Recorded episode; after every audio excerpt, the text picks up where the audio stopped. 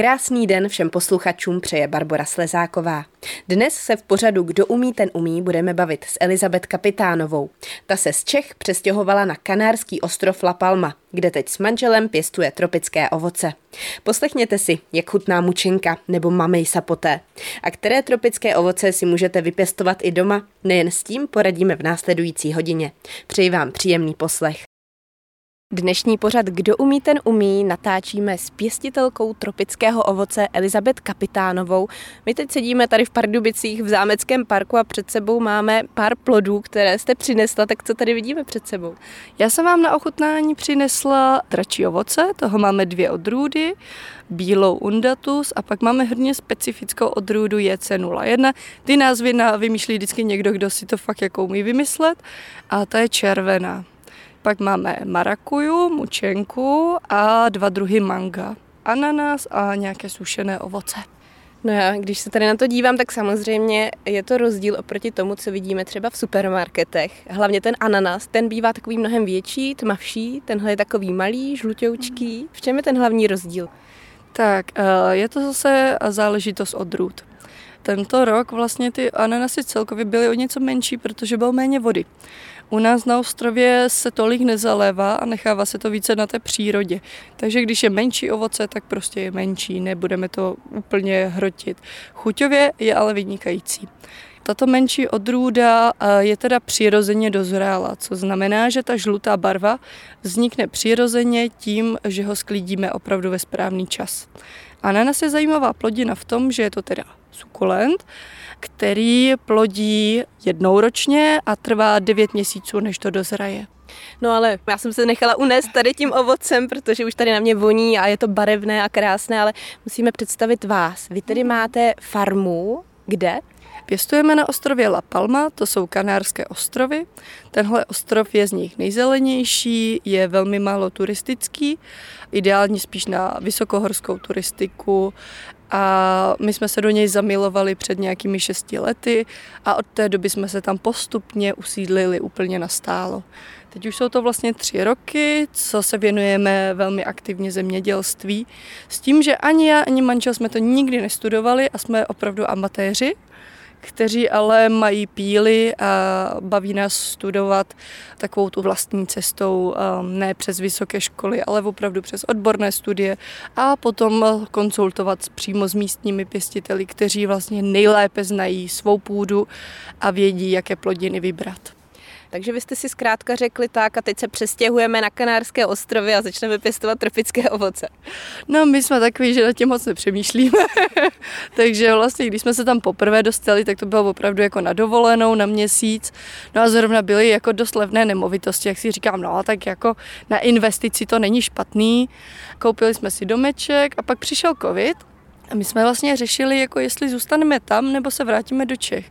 No a zase tady strašně vyrostly eh, hodnoty nemovitostí a my jsme měli chalupu v Podkrkonoší a eh, vyplatilo se nám více prodat tu chalupu a za to jsme vlastně kompletně zainvestovali rekonstrukci a celou plantáž. Takže nejedeme na dotacích, ale opravdu z vlastních eh, finančních zásob. A teď už plně bydlíte na tom ostrově La Palma a do Čech jezdíte pouze na návštěvu. Přesně tak, my jsme tady na dovolené. Naše dovolená vypadá trošku jinak, takže my vlastně během eh, času, kdy jsme tady, tak prezentujeme ovoce, snažíme se trošku lidem otevřít oči, v čem je ten rozdíl, kvantita, kvalita. My si vybíráme rostliny, které jsou hodně náročné na pěstování, ale stojí nám to za to, protože výsledné ovoce má opravdu vynikající chuť, krásný vzhled a dobrou trvanlivost. Samozřejmě vždycky se to dá nějakým způsobem ulehčit, takže si vyberete třeba u toho dračího ovoce odrůdy, které se opilují sami jsou samosprašné a to není ideální, protože vlastně ta genetika plodu je mm, velmi chuťově nezajímavá, vzhledově dochází k deformacím a samotná rostlina bývá dost náchylná na změny teplot a podobně. Takže si vybíráme zajímavé odrůdy a ještě se snažíme vyšlechtit vlastní odrůdu, která by byla čistě lapalmská. Jaké všechny odrůdy tropického ovoce Elizabet Kapitánová na Kanárských ostrovech pěstuje, tak na to se zeptáme po písničce. Posloucháte Český rozhlas Pardubice, pořád Kdo umí, ten umí, který dnes natáčíme s pěstitelkou tropického ovoce Elizabet Kapitánovou. Vy máte farmu eh, na Kanárských ostrovech, na ostrově La Palma. Jak vypadá? No, tak je to trošku divočina. uh, oni si všichni představují plantáž jako takovou rovnou, udržovanou, nikde žádný plevel. Tak to není náš případ. My jsme teda ekologická plantáž s tím, že veškeré pozemky jsou ve svahu není možné používat žádnou techniku, takže kromě křovinořezu, který se nosí v ruce, se tam s ničím dalším nedostanete. Proto to vypadá trošku jako džungle. Obzvlášť, když přijede tak, tak jako v zimě a všude je metrový plevel, tak můžete chodit s mačetou ale snažíme se udělat to takové jako hodně barevné. Takže nemáme jenom monokulturu, co se týče plodin, ale najdete u nás mango, avokáda, papáju, marakuju, acerolu a pitangu, to jsou dva druhy tropických třešní, karambolu, to je taková jako žlut ta plodina ve tvaru hvězdy. Když se vozí do Čech, tak je většinou velice kyselá, maličká a bez chuti, zatímco u nás to chutná jako velice šťavnatá hruška. Ale je to třeba další rostlina, o které musíte něco vědět, než ji skonzumujete, protože obsahuje hodně kyseliny šťavelové a třeba lidi s problémy s ledvinami tak to nemůžou vůbec konzumovat. Potom u nás najdete teda převážně dračí ovoce. Toho máme cirka tisíc kaktusů, je to teda popínavý kaktus, to jsem nezmínila, a bavíme se jeho šlechtěním. Říkala jste, že se o tu farmu staráte s manželem. Jak to všechno zvládáte? No tak jako snažíme se, snažíme se, zatím to jde, sice pomalu, ale funguje všechno tak, jak má být. Je máme spoustu zájemců, kteří jednou za čas přijedou na ostrov, aby nám pomáhali. Většinou nedostávají zaplaceno, mají od nás ubytování zdarma. Takže jsme měli vlastně jednoho kluka kousek od Pardubic, který u nás strávil rok, učil se španělsky, a naučil se strašně moc nových věcí do života a teď pokračoval dál do Kanady, aby zase jako se dozvěděl něco nového, úplně z jiných odvětví. Je strašně moc i amatérských botaniků, kteří od nás chtějí pecky a potom si je pěstují doma. Dáváme si rady, jak vlastně to funguje v Čechách. Já si myslím, že spousta těch plodin totiž se dá pěstovat tady ve sklenicích nebo doma jako pokojové rostliny, ale není k nim snadný přístup. Vy sice žijete na Kanárských ostrovech, ale s Čechami máte stále pevné spojení.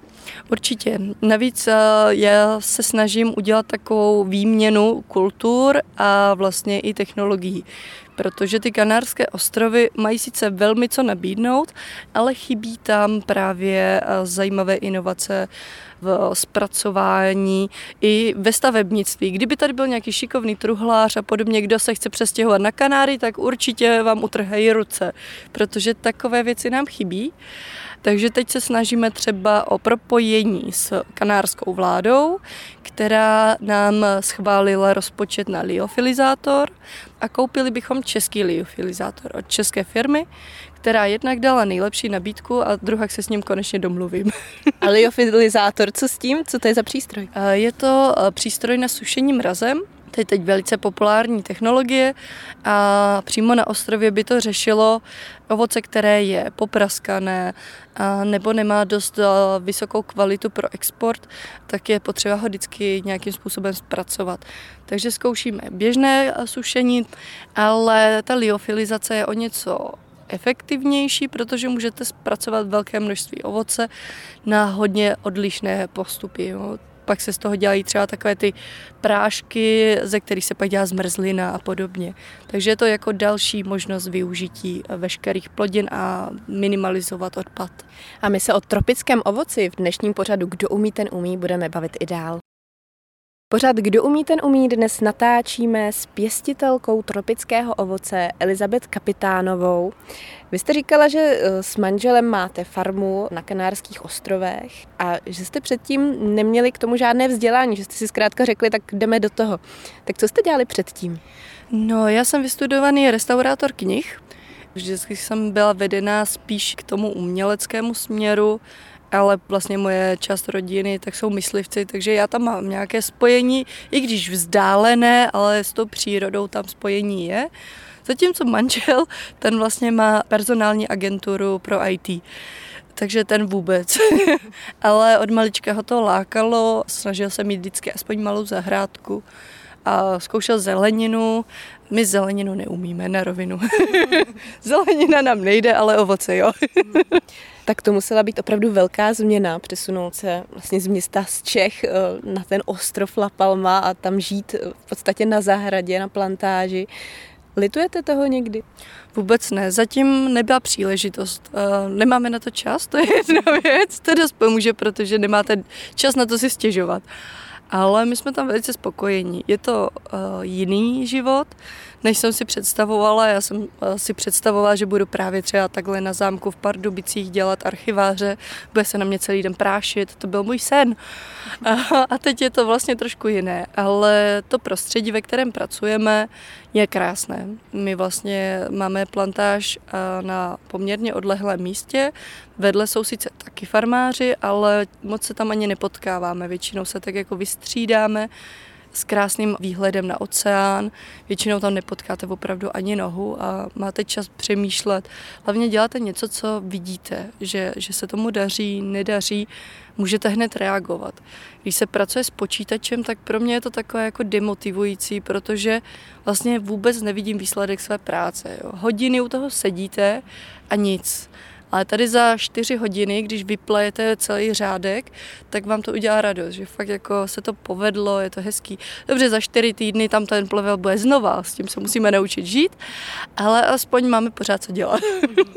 Jaký je rozdíl, pokud to lze říct, mezi českým a tímto tropickým ovocem?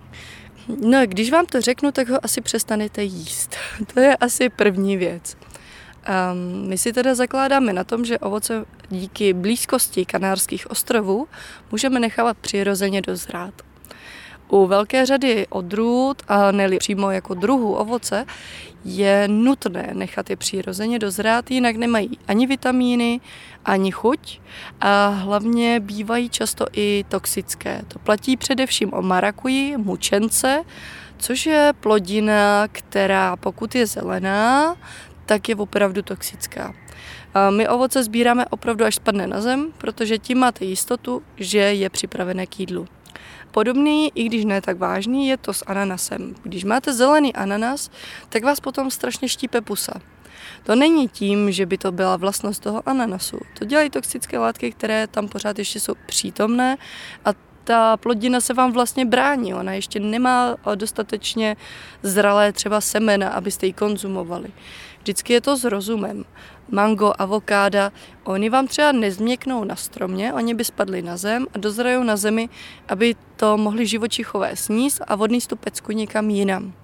Jo, takže každá rostlina má nějaké svoje specifikum a je potřeba se zajímat o to, jak funguje, porozumět jí a podle toho se chovat jak k tomu ovoci, tak rostlině samotné. Já chápu, že když se to pak posílá z Jižní Ameriky a, a jede to kontejnerem chlazeným, nejdřív se to ustálí, pak se to chladí, pak se to tady plynuje, tak není možné docílit žádné jako vyšší kvality ovoce, ale docílíte nízké ceny. A pokud vás zajímá, jak chutná třeba takový kanárský banán, tak nás určitě poslouchejte i dál. My tady v pořadu Kdo umí, ten umí s Elizabet Kapitánovou, která pěstuje na Kanárských ostrovech tropické ovoce. Právě rozděláváme dračí ovoce. Tak, dračí ovoce je teda plod kaktusu. Právě jsme si rozkrojili růžovou odrůdu, která je mírně kyselá. A Uvnitř jsou vidět teda krásné černé pecky, semínka, které mají výbornou klíčivost. Takže často si lidé od nás berou jenom pecičky, aby si je nasadili. A teď si zkusíme rozkrojit třeba mango. Ono u tohoto tropického ovoce, na které nejsme zvyklí, já třeba, když si ho chci eh, rozkrojit, tak často nevím, jak vlastně na to. Třeba u toho manga tam je ta pecka a ta dužina jde špatně od té pecky, tak jak se mm. správně rozdělává? U manga je dobré určit si střed, ten vlastně vždycky podle té šťopky najdete snadno a já si dávám cirka prst na ten střed a z každé strany, když zakrojíte od toho středu podle toho prstu, to znamená nějaký centimetr, tak krásně okrojíte tu pecku a nezajedete do ní. Tím vlastně budete mít krásnou polovinu ovoce bez takového toho tvrdého kolem pecky. No a pak dělám to, že vlastně celou pecku okrojím ještě kolem dokola. a minimalizuju odpad. No a většinou mi to nedá a chci okousat i tu pecku a tam jsou takový ty dlouhý vlákínka, které se dostávají mezi zuby a dělají nepořádek. Mm-hmm. tak u manga já to teda nedělám tak, že bych ho loupala, já si ho potom vždycky nakrojím uvnitř. Občas je to vidět jako na fotkách, jak oni udělají takového toho ježička z toho. A mně se to tak nejlípí, protože se to dá buď to jenom vykousat, a nebo to snadno vytlačíte ven. Takže do té půlky, necelé půlky, uděláte takové čtverečky. Mm. A pak se to jenom prohne a vlastně krásně můžete vyndavat ty jednotlivé části mm. a nemusíte se zlobit s tím loupáním. Tak ochutnáme. Jak chutná mango z ostrovu La Palma? No vynikající. Tak, k tomu přidáme dračí ovoce. Tahle plodina má velice jemnou slupku, což znamená, že buď toho můžete jíst jako kivy, a nebo úplně jednoduše vyloupnout kompletně celé z té slupičky. Ono to i tou chutí je trošku podobné kivy. Je. Často přirovnávám eh, dračí ovoce k kivy a melounu. Ideálně, když je maličko vychlazené, ale pozor, tropické ovoce nesnáší podchlazení. Tím zabijete veškeré vitamíny, takže schladovat eh, vždycky v pokojové teplotě a třeba půl hodinky před jídlem trošku vychladit. A co tu máme dál? Takové žluté plody, co to je? A... Teď jsem vám zakrojila marakuju. Já mám zrovna sklizeň teda žluté odrůdy, která se do Čech moc nedováží. Ona je z nich nejkyselější. Takže doufám, že máte ráda kyselé. A když tak se do toho dá dát třeba cukr nebo med? Uh, dá, ale tahle plodina se jí většinou kvůli té kyselosti, že se to dává do jogurtu. Je spousta lidí, kteří to milují. Občas přijdou děti, které eh, nemají rádi to sladké a opravdu šáhnou jenom po marakuji, protože má opravdu hodně intenzivní chuť. A jak je to s vitamíny u tohoto ovoce? Uh, spousta. Nejde jenom o vitamíny, minerály, ale vlastně tahle plodina má relaxační účinky. Takže se doporučuje nevyhazovat slupku, ale vyvařit ji a udělat si z toho vlastně čaj a nebo limonádu a popíjet ideálně k večeru, když potřebujete zrelaxovat a má to velice pozitivní vliv na spaní spolu s Elizabet Kapitánovou, která pěstuje spolu s manželem na ostrovu La Palma tropické ovoce. Teď sedíme tady u stolečku, před sebou máme krásný piknik. Máme tady ananas, marakuju, mango, dračí ovoce a to všechno tady ochutnáváme. Tak teďka jdeme na ananas. Jdeme na ananas. Já jsem ho teda rozkrojila jenom tak jednoduše. Správně by se měl samozřejmě oloupat zvenku. Často se lidi ptají, že někde na internetu viděli, že když zatáhnete za ty jednotlivé dílečky, že by měli jít vytáhnout. Zkoušela jsem, nejde to. a může být zralý, jak moc chcete, ale prostě vytáhnout to samo o sobě nejde. Co je ale pravda, že když máte kompletně celý ananas a zkusíte vytáhnout tady ty vrchní lístečky, tak oni když jako hodně povolujou a občas jdou i krásně vytáhnout, tak je to známka vysoké zralosti toho ananasu. Mám spoustu lidí, kteří si ten vršek eh, zasadili, takže doporučuji nevyhazovat, pokud eh, máte rádi jako zajímavé pokojové rostliny, tak určitě vyzkoušet. Ale plody asi úplně čekat nemůžeme. A můžete, určitě. Teď právě jsme řešili s pánem v Praze, že mu vyrostl maličký ananas. Samozřejmě nemusí být tak velký, jak bychom chtěli, ale třeba za dva, tři roky bude mít lepší sklizeň. Na jedné rostlině vždycky vyroste teda jenom jeden ananas za tu sezónu, ale já mám dojem, že tahle rostlina neodumírá. To dělají třeba banány. Banán zarodí jenom jednou a pak vlastně vedle něj už začíná růst jeho ceřila rostlina a na ní vyroste další trest banánů. To ty ananasy tuším nedělají. No a jak je to tedy s těmi banány? Je takové obecně známé, že ty banány, které se dováží do supermarketů, že se trhají ještě nezralé a dozrávají po cestě, abychom je tady neměli už přezrálé a hnědé. No, banány celkově pro mě je to hodně kontroverzní rostlina. Um, na těch kanárských ostrovech, tak všichni, co tam byli, si všimli určitě obrovských plantáží platános. Canarios, to je vlastně místní odrůda banánu, která je chuťově samozřejmě velmi zajímavá. Uh, oni jsou trošku tuší, jsou o něco menší než ty standardní banány tady a mají více vlákniny. O banánech je dobré vědět takový základ. Je to teda palma, která vyžaduje opravdu velké množství denně vody. Pokud není z ekologického zemědělství, tak počítejte s tím, že 50krát ročně byla nějakým způsobem chemicky ošetřena nebo hnojena. To znamená každý týden. Mám spoustu lidí, kteří žijí jako v oblasti, kde se pěstují banány a většinou to končí nějakým respiračním onemocněním a radši se stěhují jinam. Samozřejmě už eh, je hodně podporované to ekologické zemědělství, které má mnohem větší smysl.